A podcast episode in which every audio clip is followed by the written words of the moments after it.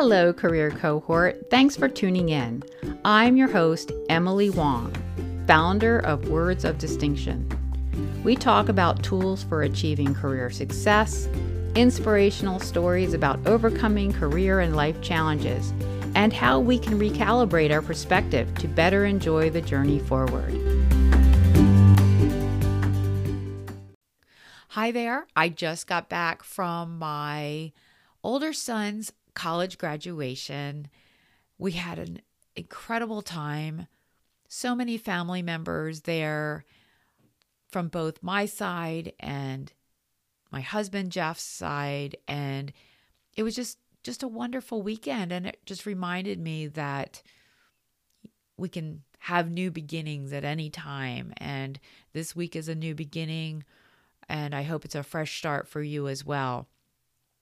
I wanted to talk about one of my favorite topics, which is productivity. And I want to address that age-old advice that when you're looking for a job, you should treat it as a full-time job. Who hasn't heard that?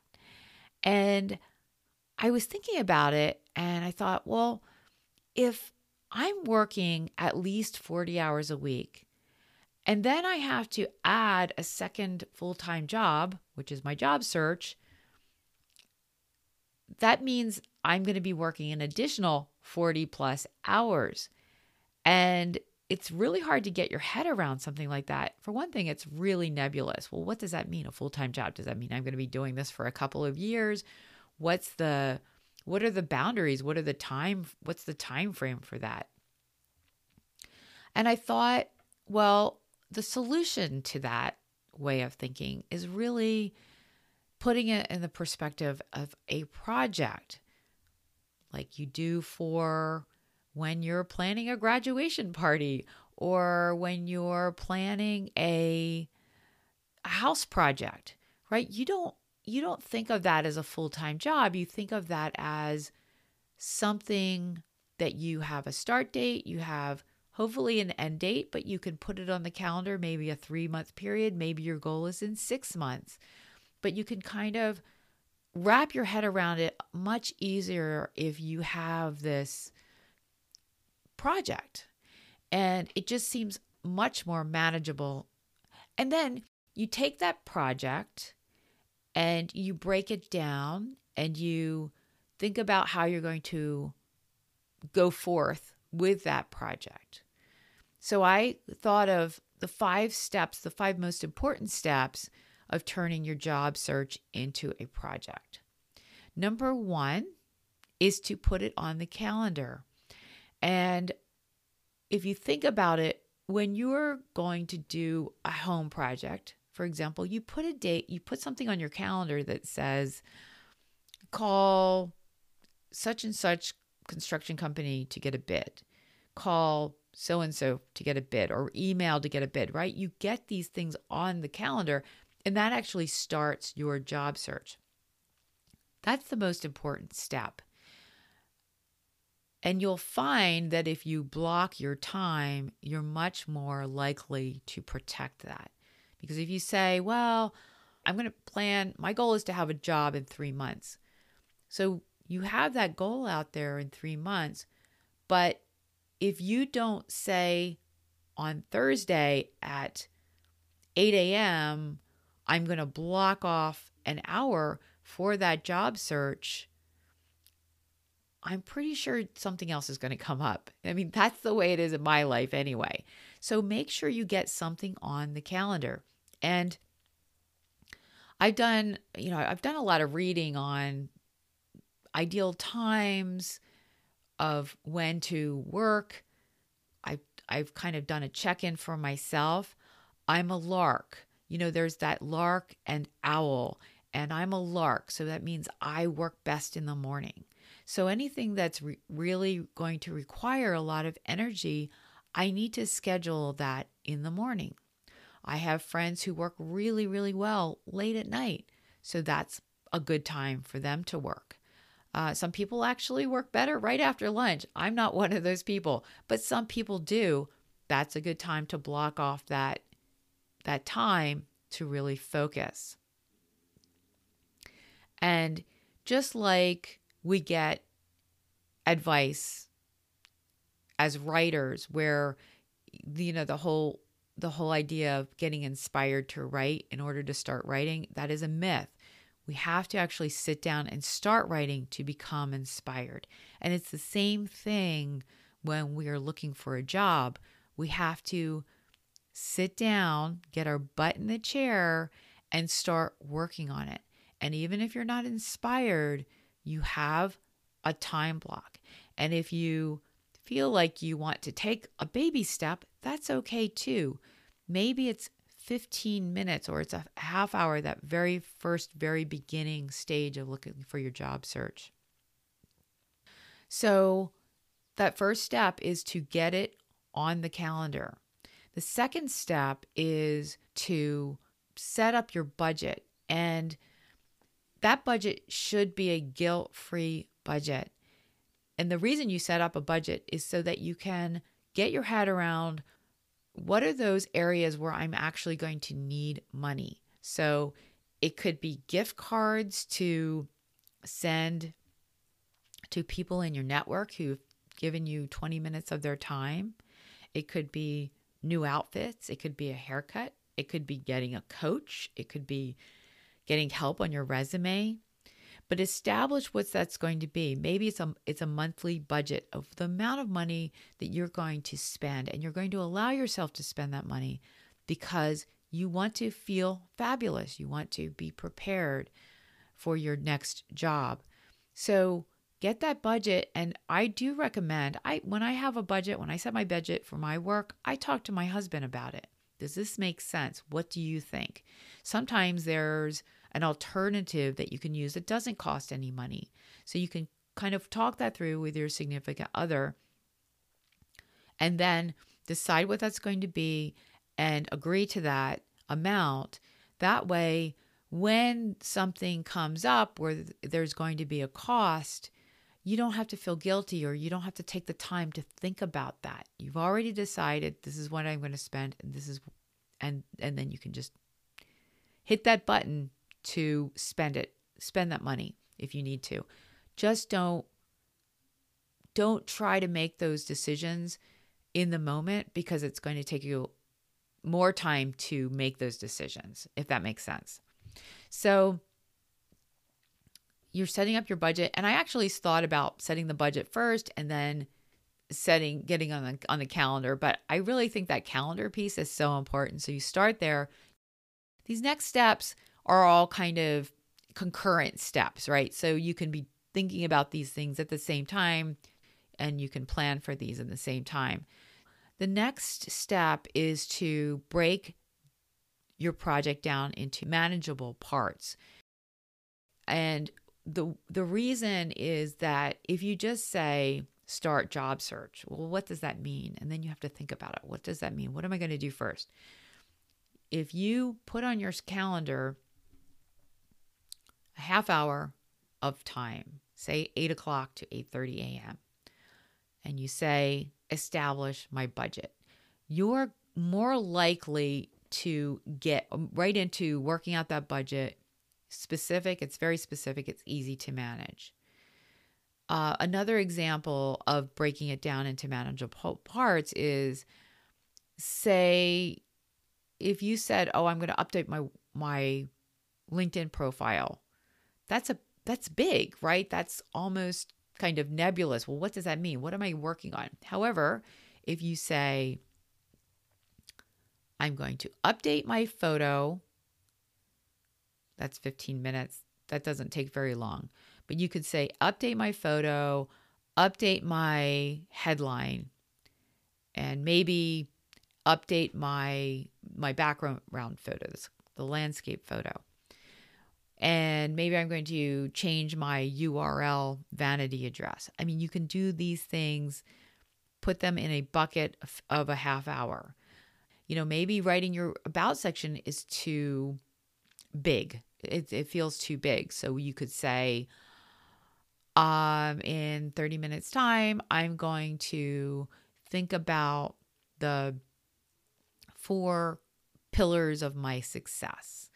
So maybe one of those things is leadership. You're able to bring different teams together. Another one might be consistently building revenue, year over year revenue. Another is saving money. So you're thinking about these, and then, okay, then the next step might be, how am I going to incorporate those into my about section? These things that make me really special. Another mini project might be, okay, I'm going to write my branding section at the top of my resume, come up with the 4 bullets. Maybe that's going to require an hour. Maybe that's going to require 90 minutes, but it's very specific and it's a small project. It's a smaller task. Number 4 is batching. And this is something that I struggle with, but it really works. When I get it right, it really works. For example, my coach tells me I need to batch my recordings because I'm at my computer, I've got my equipment set up, I'm talking, I'm used to talking. It's not a big transition to record. Then I have to, maybe next week's recording, kind of get ahead of that. In your case, a batch would look like maybe you for one of your mini projects, you have created sort of what your template for your cover letter is going to look like. And then you write one cover letter for one company, and then you write another cover letter for another company, and then you write a third letter for your other company. Or maybe batching looks like I have 5 companies that I want to do research on. So I'm going to take this company, I'm going to do some research, I'm going to look up a job description within that company, see what kind of jobs they have. Then I'm going to go to company B, then I'm going to go to company C, and I'm going to do those things. Maybe it's a 3-hour block of time that you do this. And obviously, I'm not saying stay at your desk for all those 3 hours. You should take breaks every hour, do a little stretch, maybe go for a little walk. But if you do that, you don't have that mind shift going back and forth and doing different things. An example is responding to email. And email typically takes less energy unless those are emails that you really have to think about. And maybe you batch those in a different section as opposed to those emails that require just a quick response. Another one might be setting up networking meetings. I don't want to say networking calls because a lot of times your networking calls are going to be based a lot on the schedule of the person you're going to be talking to. However, you could batch those networking emails where you're reaching out to people on LinkedIn, for example.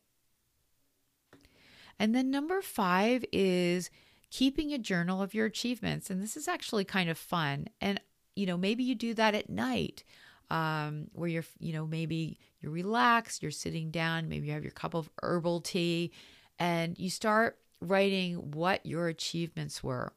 Now, if you're just starting your achievements and you've had kind of a backlog of achievements that you haven't been recording, you may need more time. Maybe you need a couple of hours to focus on what those achievements are. But once you get caught up, then you're going to find that, okay, I keep a daily journal. This is what my achievement was. Make it measurable, because people, when they're reading your resume, they like to have a data point because they can visualize it more if you have a data point. It's just more meaningful. For example, you wouldn't want to say, I increased my revenue significantly. You want to say, I increased by 50% or 25%, whatever that is. Keep track of that in your journal. It could be a Google Doc. It could be a written journal. Also, keep track of your learnings. And keeping track of your learnings, there's 2 benefits to that. One is you're more likely to be able to course correct because you're writing it down. You're thinking about it. Well, how can I fix this? And then when you fix it, write down how you fixed it. And then the other thing is that it could make a really good story because that interview question of what's an example of a time you struggled?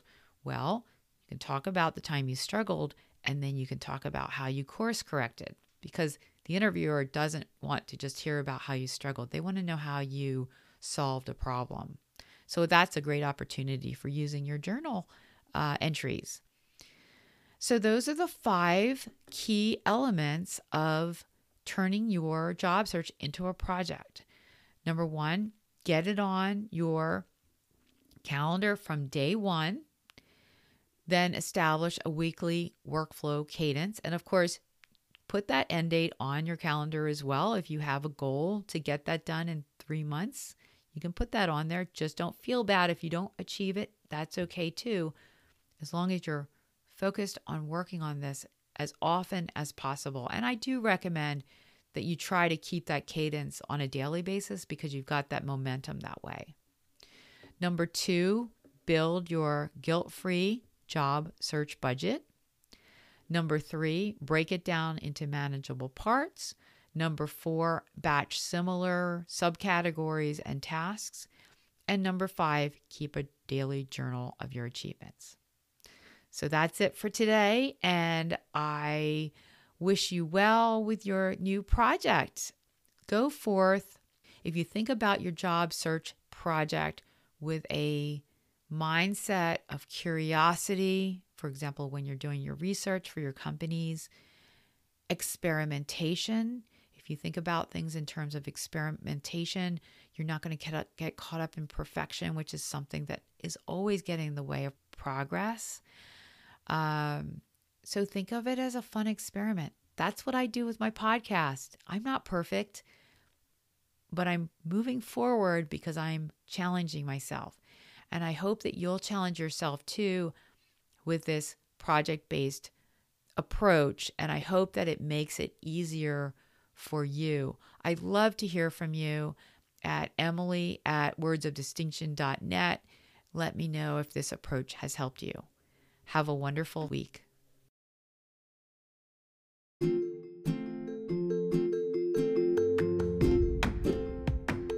Thanks for listening to this episode of Career Cohort. I'm Emily Wong. You can find all my podcasts and blog posts at wordsofdistinction.net. And if you'd like to chat about how I can help you define the next step in your career and achieve your goals, head on over to the same website and book a time on my calendar for a free consult. In the meantime, please be sure to share, subscribe, rate, and review, so we can continue to bring you great content.